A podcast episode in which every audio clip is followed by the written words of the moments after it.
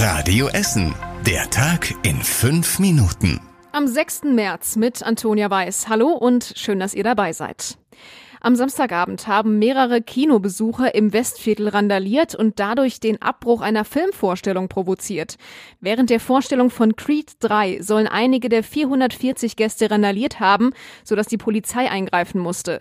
Pascal Pettinato von der Polizei Essen fasst den Einsatz nochmal zusammen. Da haben mehrere Besucher über die Stränge geschlagen oder man muss äh, auch sagen, sich da asozial verhalten. Die sind da über die Stühle geklettert, über die Sitze geklettert, haben mit Snacks durch die Gegend geworfen, ähm, da rumgepöbelt.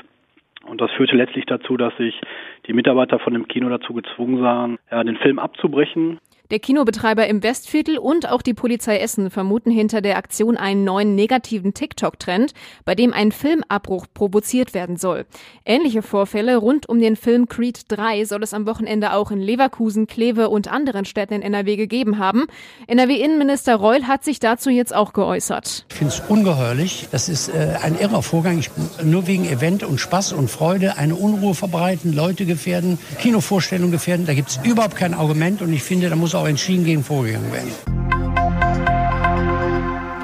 Der Sauberzauber bei uns in Essen hat mit einem neuen Rekord begonnen. Mehr als 26.000 Essener räumen in den kommenden zwei Wochen ihre Stadtteile auf.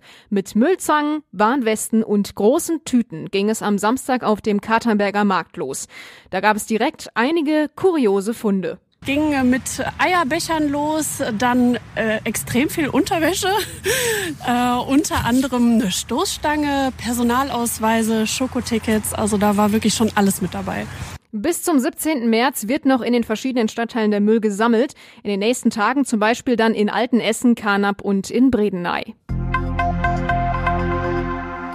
Zwei Monate nach einer Hausexplosion an der Stadtgrenze Burg Altendorf-Bochum ist heute ein Mann verhaftet worden.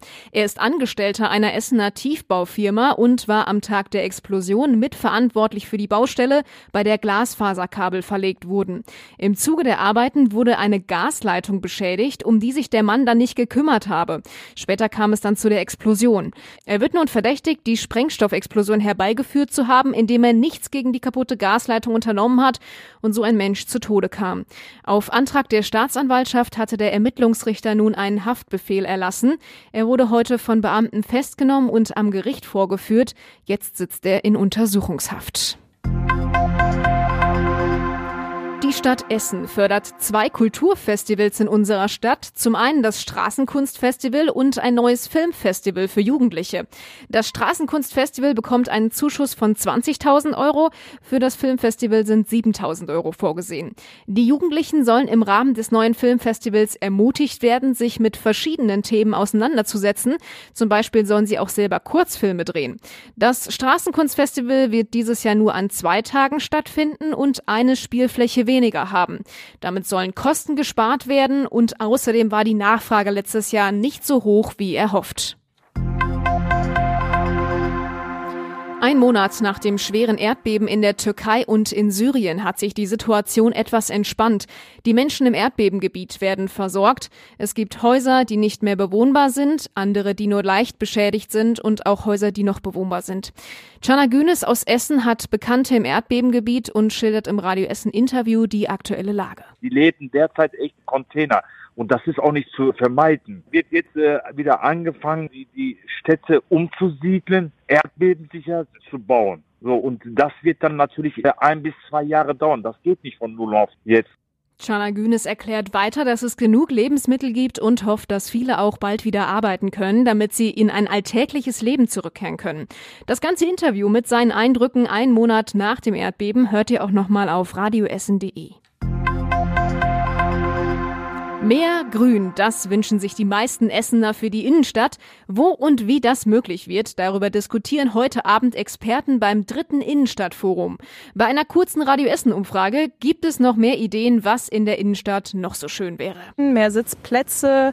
Es ist halt blöd, dass man dann in den Pausen nicht mal wirklich die Möglichkeit hat, sich irgendwo hinzusetzen. Ich würde mir weniger Systemgastronomie wünschen, mehr eigentümergeführte Läden. Ein paar Spielmöglichkeiten, rutschen, schaukeln, klettern. Ich fände es gut, wenn die ähm, den Platz immer gut benutzen würden auch, auch für Kinder. Bei der Diskussion heute Abend werden dann ein Landschaftsarchitekt und eine Stadtplanerin mit Gastronomen und Geschäftsleuten diskutieren und das Forum wird auch live übertragen. Am 16. März findet dann das letzte Forum zum Thema Mobilität in der Innenstadt statt. Und zum Schluss der Blick aufs Wetter. Heute Nacht wird's ein bisschen ungemütlich. Eine Mischung aus Regen und Wind kommt da auf uns zu. Die Temperatur sinkt auf rund drei Grad. Morgen geht es grau weiter. Es kann noch etwas Schneeregen runterkommen. Maximal fünf Grad kriegen wir dann. Und das waren die wichtigsten Nachrichten an diesem Montag. Mehr aus unserer Stadt bekommt ihr wie gewohnt auch auf radioessen.de und in unserer App. Ich wünsche euch eine gute Zeit, da wo ihr auch seid. Bis dann und ciao. Das war der Tag in fünf Minuten. Diesen und alle weiteren Radio Essen Podcasts findet ihr auf radioessen.de und überall da, wo es Podcasts gibt.